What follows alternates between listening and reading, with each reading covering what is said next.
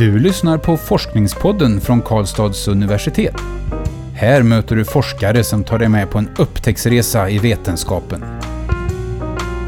Den här podcasten görs av universitetsbiblioteket.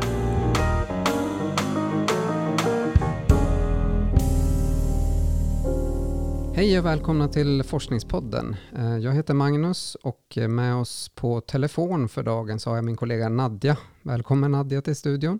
Hej, hej. Eh, Och vår gäst idag som såklart är den viktigaste eh, personen i det här sammanhanget, också med på telefon, det är Thomas Gustafsson. Varmt välkommen till dig också Thomas. Tack så mycket. Eh, Du är doktor i informatik och ska jag vara helt ärlig så är det ett ämne som är lite diffust för mig. Så jag tänkte innan vi sjunker in och pratar om mer om, specifikt om din forskning, så kan du bara lite kort berätta vad, vad är eh, informatik för forskningsämne egentligen? Mm. På engelska så kallas det ju information systems. eh, Eller information systems research, när man har forskning inom, inom informatik. Det, det kanske blir lite tydligare på engelska. Helt enkelt eh, informationssystem och, och mycket handlar om eh, mötet mellan människa och maskin. Eh, helt enkelt hur, hur påverkas vi av att använda IT-system? Hur designar vi system så att människor vill använda dem? Eh, och, och, och de frågorna egentligen. Och, och man kan väl säga att min del inom eh, informatik handlar mycket om just framtagandet av IT-system. Och på det sättet kan man säga att det är ganska nära datavetenskap också. Det, det är inte en glasklar skiljelinje mellan, mellan de områdena. Framförallt det som kallas software engineering inom datavetenskap är, är ganska nära det jag tittar på. Hur man bygger IT-system helt enkelt på ett bra sätt. Ja, och, och om vi då närmar oss din eh, egen forskning så eh, om jag förstår det rätt så handlar det om mjukvaruutveckling i tre olika organisationer. Kan du, kan du berätta mer om Mm. vad, vad avhandlingen handlar om? Ja, absolut. Det, är, det stämmer att det är tre organisationer som jag var ute på och det, det finns ju en, en trend av sätt att arbeta som kommer från IT-branschen men, men blir allt vanligare i alla möjliga sorters projekt och verksamheter eh, som kallas agila metoder. Och agila metoder är ju då ett sätt att jobba effektivare i små team, att jobba eh, på ett sätt att man ofta visar upp delresultat och får feedback på det man gör och så. Det, det är en hel, en hel metodik som, som kommer från IT-branschen och det är där det också utvecklats längst. Men det finns i andra branscher också. Och en, ett, något som har hänt de senaste, kanske, ja, vad kan man säga, senaste tio åren är att mer och mer så ser vi att även väldigt stora företag använder det här. Stora organisationer ska jag säga, inte bara företag. Och eh, då är utmaningen att de här agila metoderna från början pratade nästan bara om hur man gör för att få det effektivt i det lilla teamet. Man till och med själv, eh, flera av de här metodmakarna tyckte att det är nog inte så produktivt att göra det här i ett för stort sammanhang utan det är bättre att hålla det småskaligt så. Men nu ser vi att fler och fler har skalat upp sättet att jobba. Eh, och, och det är det egentligen som jag har tittat på då. Att hur man, eh, när vi inte är ett team längre som vi ska ha effektivt, utan vi ska ha många team som sam, samverkar, som koordinerar sitt jobb. Då, eh, ja, vad, vad innebär det och vad, vad sker det med teammedlemmarna när man måste samarbeta, inte bara inom teamet, men mellan team?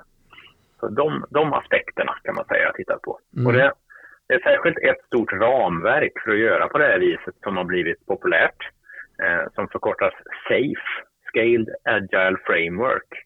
Eh, och det är framförallt i Skandinavien har det blivit väldigt vanligt.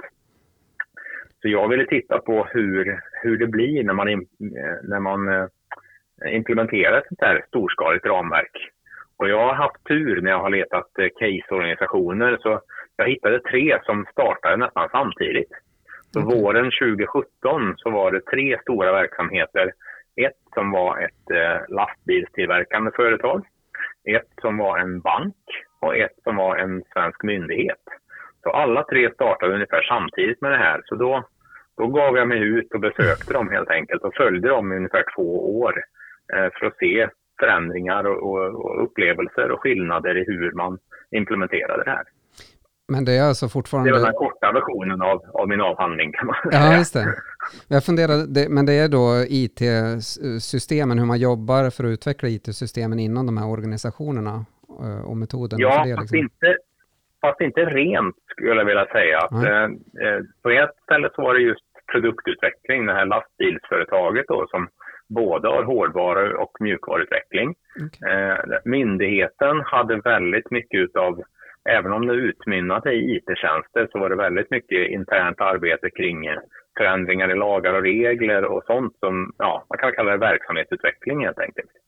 Eh, och, och, det här är väl just trenden då med det agila idag, att det inkluderar mer och mer i en hel verksamhet, även om det ofta är någon IT-komponent som, som i slutänden blir resultatet, så är det ändå att stora delar av hela verksamheten håller på med det. Det är inte bara IT-avdelningen helt enkelt. Låter som en utmaning att avgränsa det som forskare? Ja, ja absolut. Mm. Det är det. det. det. är en utmaning och det ja, mycket innan jag satte igång med det här var ju att fundera på hur jag skulle kunna fånga det här. Hur man skulle kunna få samla in data på ett vettigt sätt. Eh, och det, jag, jag tittar ju på rutinerna, alltså hur, hur man gör sakerna, sakerna som man gör för att få samarbetet mellan teamen att fungera. Och då insåg jag när jag tittade på sån rutinforskning eller routine eh, dynamics-forskningen och sånt att man behöver vara på plats. Det, det var liksom kontentan för många forskare att man måste observera mycket för att fånga det här. Eh, så jag har varit ute totalt 379 timmar på olika ställen eh, och, och, sett hur de jobbat, sett hur de planerar och hur de följer upp och allt sånt. Så mycket av min tid har varit ute hos de här eh, organisationerna. Då. Kan du berätta lite om dina viktigaste resultat? Ja, alltså jag, jag, eh, jag strävade en del tyckte jag med att hitta vilket liksom, infallsvinkel jag skulle ha på det här. Eh, i hur jag skulle se skillnader och hur jag skulle presentera skillnader och sånt. Och någonting som slog mig ganska tidigt när jag tittade på de här verksamheterna var att det var ganska olika, vad ska man säga, grundläggande tankar och synsätt i hur man införde de här metoderna. Eh, och, och, det kan man väl kalla att det är olika logik man har för hur man, hur man tänker runt att jobba. Eh, och då hittade jag Institutional Logics teori eh, där man alltså pratar om att ja, vi har ett visst tankesätt som man kan säga lite grann det har med företagskultur att göra. Men Institutional Logics betyder att det här är en logik som många företag har. Det är alltså inte en företagskultur utan vi ser att det är ett synsätt som många delar.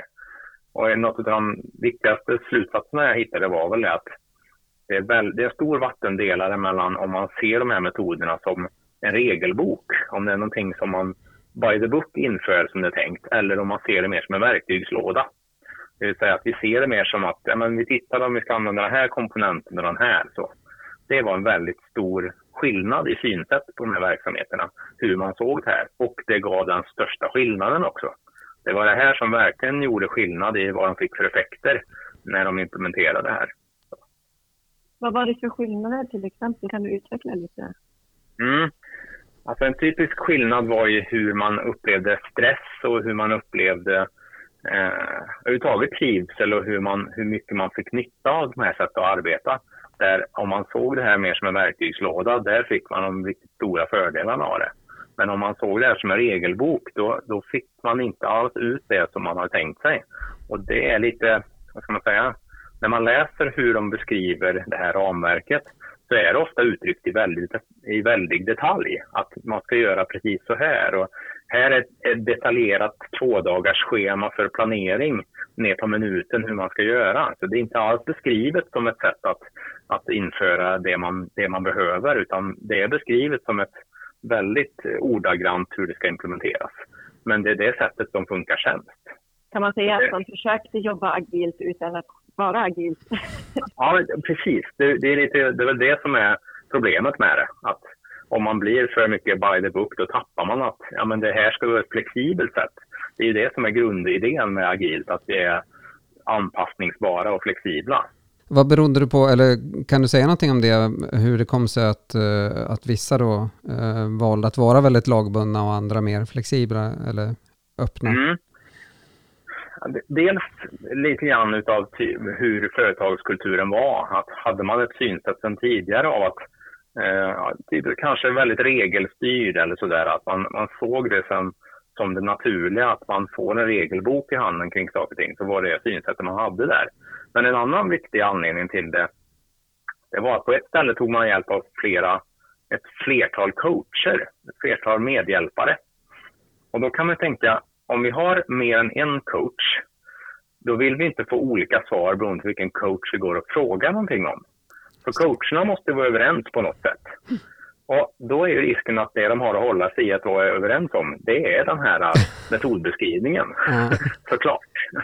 Så, så därför så, det, det, är en, det är en utmaning i att ta hjälp av flera människor när man ska få stöd. För de måste ju ha en samsyn på något vis. Och då blir det lätt att det är det som råder. Mm. Så om man, om man vill se till praktisk användbarhet av min, av min avhandling så kan man väl säga att var försiktig med för mycket coacher om du försöker införa nya metoder. För det blir lätt att det här blir resultatet.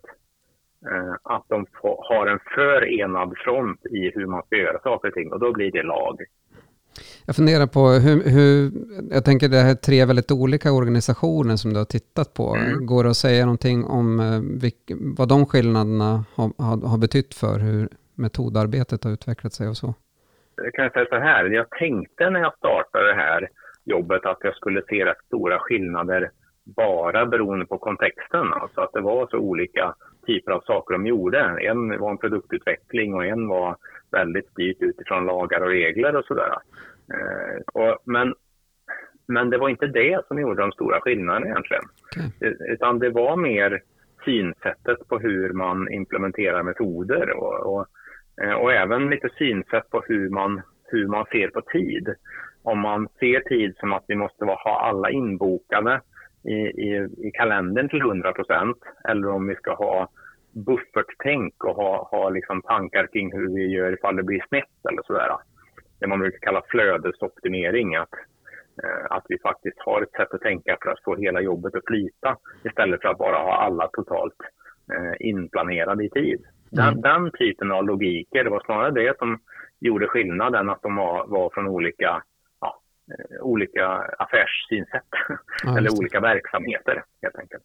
Var det någonting som, som överraskade dig i, när du tittade på resultaten?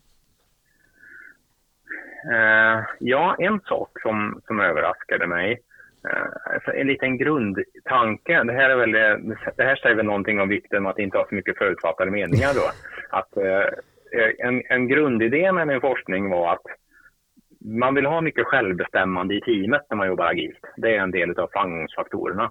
Så en, en ingång till min forskning var ju att i och med att vi blir många team, då kan inte alla få bestämma allt. Det blir ju en, en begränsning i teamets autonomi i sitt självbestämmande genom att vi är många som måste koordineras. Varje team kan inte bestämma att de ska ha en egen sorts eh, verktyg till exempel, för det blir för dyrt, utan vi måste ju faktiskt likrikta här så att, så att alla gör, använder samma sak. Så, så min ingång i det här var just att, ja, men vad är det för begränsningar i autonomi det blir för dem när de nu måste samarbeta? Och det var mycket mindre än jag trodde faktiskt. Jag, jag trodde jag skulle mest hitta negativt i det, i att ja, men nu blir det ju mer begränsningar på vad man kan bestämma. Men faktum är att det var ganska mycket positivt också. Bara en sån sak som att team plötsligt får större överblick så att man planerar många team samtidigt. Det gör att det blir lättare att fatta beslut som är långsiktigare i och med att vi, vi får den helhetsbilden. Även om det då blir vissa, i vissa detaljer som det blir begränsningar så blir det samtidigt en bättre långsiktighet. Och det gör att vi kan fatta bra beslut som är hållbarare på det viset. Så det, det, det var en överraskning. Jag trodde att det skulle vara mer begränsningar i, i självbestämmande i teamen i och med att man blev många team. Men så mycket var det inte. Det var, det var några områden, men inte så mycket som jag trodde jag skulle hitta. Men det du säger nu betyder alltså att den här, det, det du började prata om, om att växla, växla upp från liten skala till stor skala, att det, att det var framgångsrikt egentligen? Då? Det, fun, det funkar att göra detta? Ja, mm. absolut. Det gör det. Och det, man kan säga de här agila metoderna började ungefär vid millennieskiftet. Att det var då det liksom började ta fart.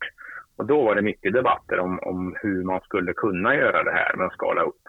Eh, och många som var kritiska och, och trodde att det här är omöjligt eller man, då tappar man fördelarna eller så. Men så är det verkligen inte.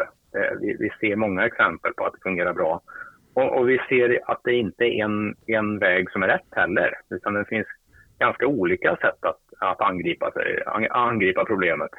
Eh, Spotify till exempel, som ju är ett känt företag över världen, en av deras svenska coacher gjorde korta filmer om hur de jobbar.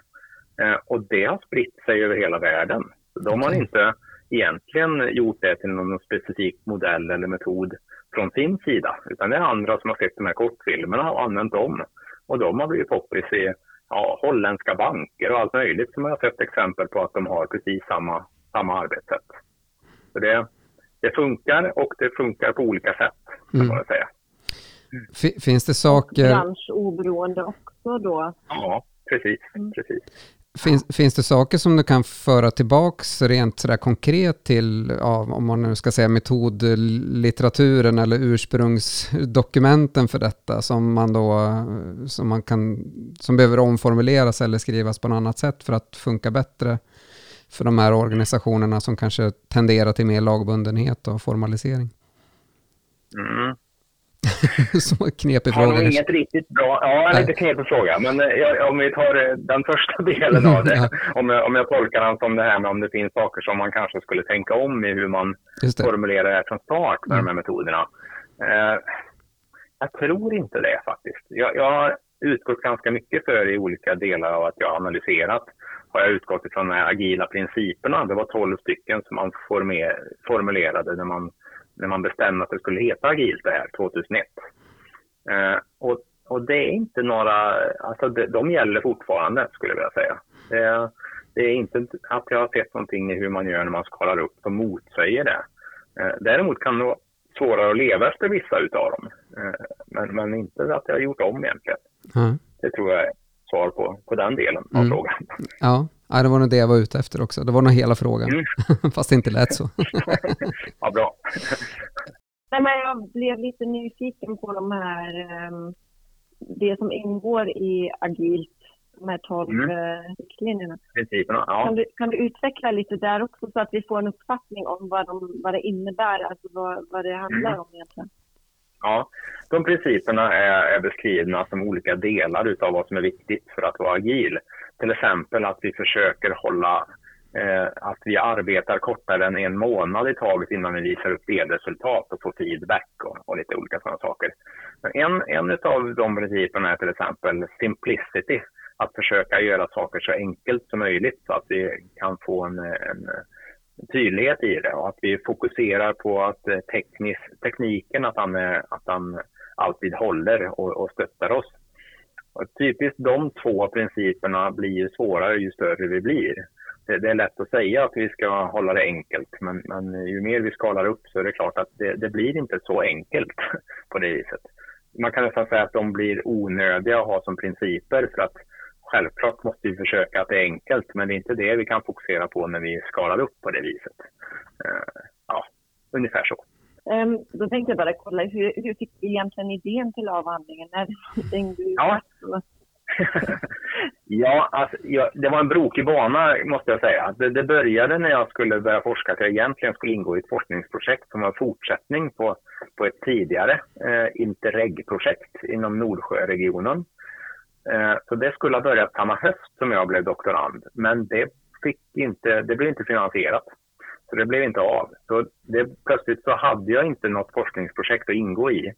Så då försökte jag själv att formulera vad jag skulle eh, forska inom. Och jag har ju ganska länge följt hela den här agila eh, liksom, cirkusen kan man säga. Eh, och både som praktiker innan och även eh, som, som lärare och forskare så att jag varit med i vilken sorts konferenser som, som finns och sådär.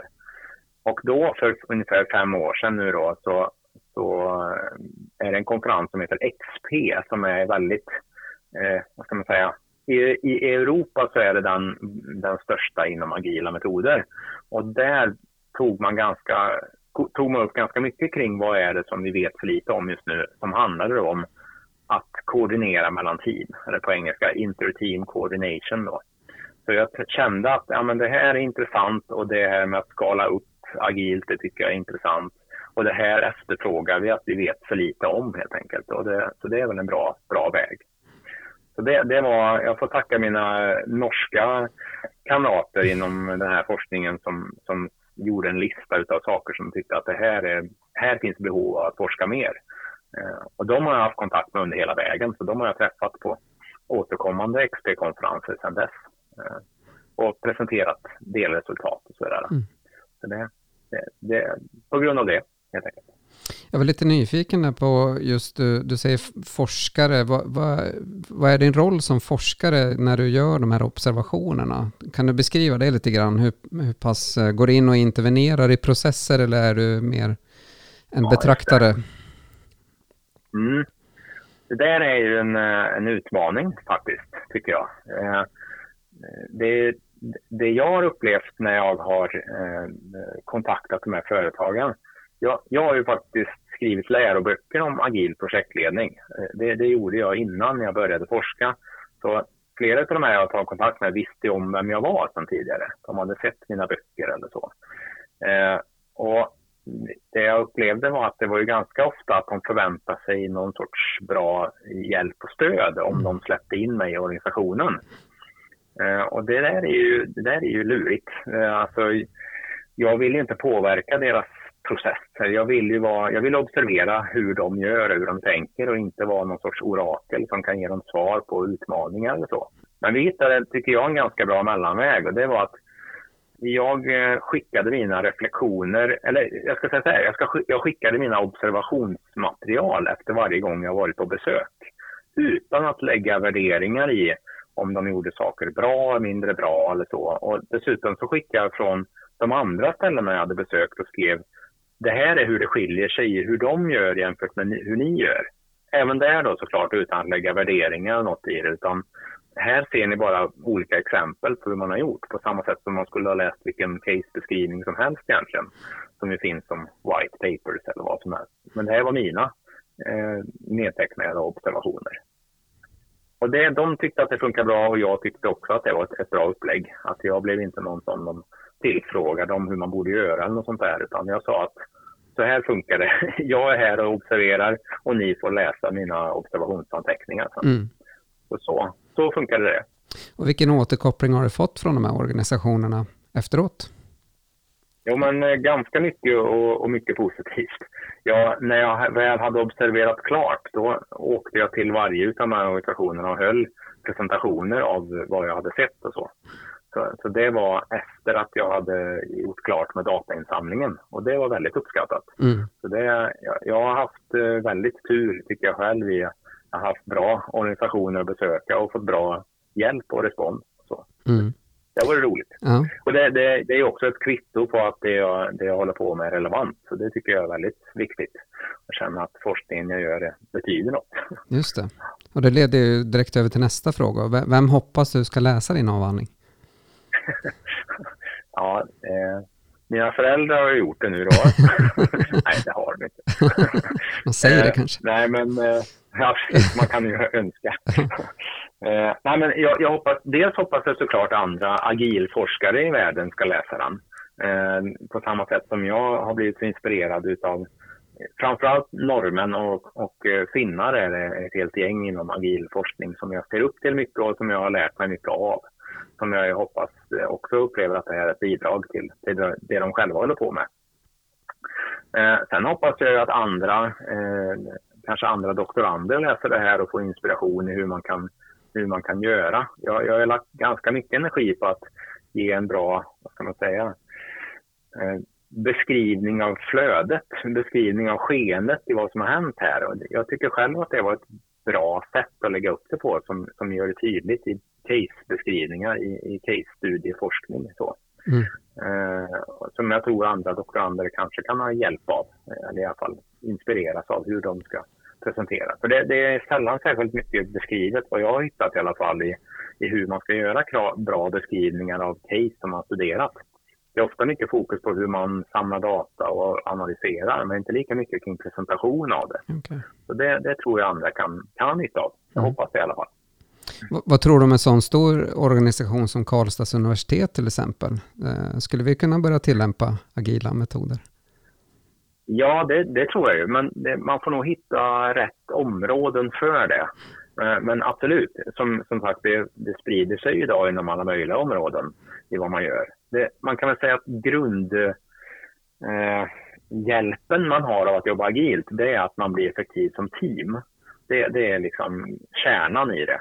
Så för eh, olika avdelningar på universitetet där man jobbar teambaserat, där man är beroende av varandra och man behöver kanske ta hjälp av varandra dagligen i vad man gör som team. Där har, det, där har man väldigt mycket nytta av det. Är man ett lärarlag som har li, väldigt lite kontakt med varandra för att man har väldigt avgränsat att jag har den här kursen, de här bitarna, då får man inte samma, samma nytta av det. För att det, är inte, ja, det är tänkt för att hjälpa till för samarbete på det mm. Så det, det beror lite på, kan man säga, vad det är för sorts, eh, vad det är för sorts arbete man gör. Ja, jag tänkte titta lite på framtiden med dig nu. Vilka planer ja. har du nu? Ja, vad händer nu? Nu när det är uppnått nirvana, vad gör man sen då? Precis. ja, eh, men, eh, det är tre spår faktiskt. Eh, det, det ena är, att till att börja med ska jag fortsätta undervisa. Det, det, har jag alltid gillat och det var därför jag ens kom till Karlstads universitet från början. Eh, för att jag gillar lärarsituationen och sådär. Men jag vill även fortsätta forska nu när jag väl har, har gjort det under en tid. Där. Och två forskningsansökningar har jag varit med och skickat in nu i dagarna, här, eller för en vecka sedan var det väl, eh, till KK-stiftelsen där vi söker om att få forska. Ett, eh, en ansökan var med eh, Linda och Monica på informatik. Så vi tre ansökte om pengar för att forska om verksamhetsutveckling med agila metoder. Så det är fortfarande agila metoder fast mer på övergripande plan om man säger så. Hur vi gör de här stegen för att komma fram till, att, till vad det är vi ska utveckla. Eh, och det andra är med Ovice på datavetenskap. Vi två skrev en eh, ansökan nu om att titta på företag det kallas organisatorisk skuld, det vill säga att vi, vi behöver göra saker när vi jobbar agilt så att det är långsiktigt. Så att vi inte gör saker med, ja det löser sig nu för stunden, men tyvärr så bygger vi upp en skuld för att ja, men det där borde göras på lite ordentligare sätt. Nu bara vi löser det här och nu, men vi måste nog ta tag i det ordentligt. Det kallar man man kallar det teknisk skuld när man gör så med när man bygger IT-system, att man gör enkla lösningar. Och man kallar det organisatorisk skuld då om det är, ja men vi bara löste det för stunden, det här behöver vi reda ut. Så, så den, den, eh, det perspektivet av agilt har vi ansökt pengar om. Sen det tredje är att jag eh, är med eh, två av de här finska forskarna som jag nämnde, som jag nämnde förut. Eh, eh, gör vi en enkätundersökning om hur folk arbetar agilt ute i verksamheter. Så vi har en nordisk eh, survey som vi har, har precis samlat in data till nu. Så den ska vi skriva på under våren, är tanken. Analysera och skriva artiklar från det. Alltså För det finns att göra. Företag. Ja, det låter så. ja, precis. Olika företag. Så det, det, är alltså en bred industri bred, bred industriundersökning kan man säga. Att det är utskickad till alla möjliga håll för att få en bild av hur det ser ut i de nordiska länderna. Och det började i Finland och det, nu är Sverige med och nästa år hoppas vi att vi kan få med Danmark och Norge också. Eh, nu har vi gjort en framåtblick. Jag skulle också vilja titta tillbaka på mm. din, din, tid som doktorand och eh, ifall att det är doktorander som lyssnar nu, vad är dina bästa tips om man vill mm. bli doktorand eller om man redan är doktorand? Ja, eh, ett tips då tycker jag, tycker jag är att framför allt att fråga sig själv ordentligt vad det är man är intresserad av. Vad är det som jag verkligen tycker är, är roligt och intressant med det här? För det är trots allt fem år eller mer som man ska syssla med någonting. Och, och det, det, är viktigt att känna att det här är verkligen någonting som jag vill inte riktigt säga jag brinner för, för det, det låter så kraftigt, men åtminstone någonting jag är väldigt intresserad av och nyfiken på. Eh, det tycker jag är väldigt viktigt, att, att ställa sig den frågan ordentligt. Om är det det här jag tycker är så, så intressant att jag vill syssla med det under så lång tid? Sen det andra tycker jag, någonting jag har tänkt på själv ganska ofta under åren som doktorand, är att se inte det här med en avhandling som för stort se det som en, eh, ja men det är en eh, upphottad uppsats egentligen. det är samma tänk med att vi måste ha en tydlig frågeställning eller ett par tydliga frågeställningar och vi samlar in data och analyserar. Så jag, jag, jag känner själv och jag vet ju många andra också som kanske har ett för luddigt, eh, luddig idé om vad hela avhandlingen ska vara och inte gör det konkret. Man tänker att det är så stort, det måste ju vara någonting enormt när det är en avhandling. Men hellre att försöka i det lilla. För det kommer alltid finnas saker tillräckligt att göra även om man har ett smalt, smalt område för att kunna göra det användbart och göra det, göra det tydligt. Så se det inte som en för stor grej att det är en avhandling. Se det som en, en större version av en uppsats helt enkelt. Det, det tycker jag är ett, ett råd om med sig. Bra tips. Det var mycket kloka tips Thomas, tycker jag. Eh, jättebra. Och eh, tyvärr är vården till slut. Det var jättespännande att prata med dig. Och vi vill tacka så mycket att du gästat oss här på Forskningspodden. Och lycka till med det fortsatta arbetet. Du har mycket Tack på gång. Ja, så är det. Och du som lyssnar, om du vill läsa Thomas doktorsavhandling så heter den Interteam Coordination in Large Scale Agile Software Development Project. Och den kallades mer i vår publikationsdatabas SIVA. Så, så tack igen Thomas och tack till er som har lyssnat. Du har lyssnat på Forskningspodden från Karlstads universitet. Den här podcasten görs av universitetsbiblioteket. Alla avsnitt hittar du på kau.se forskningspodden.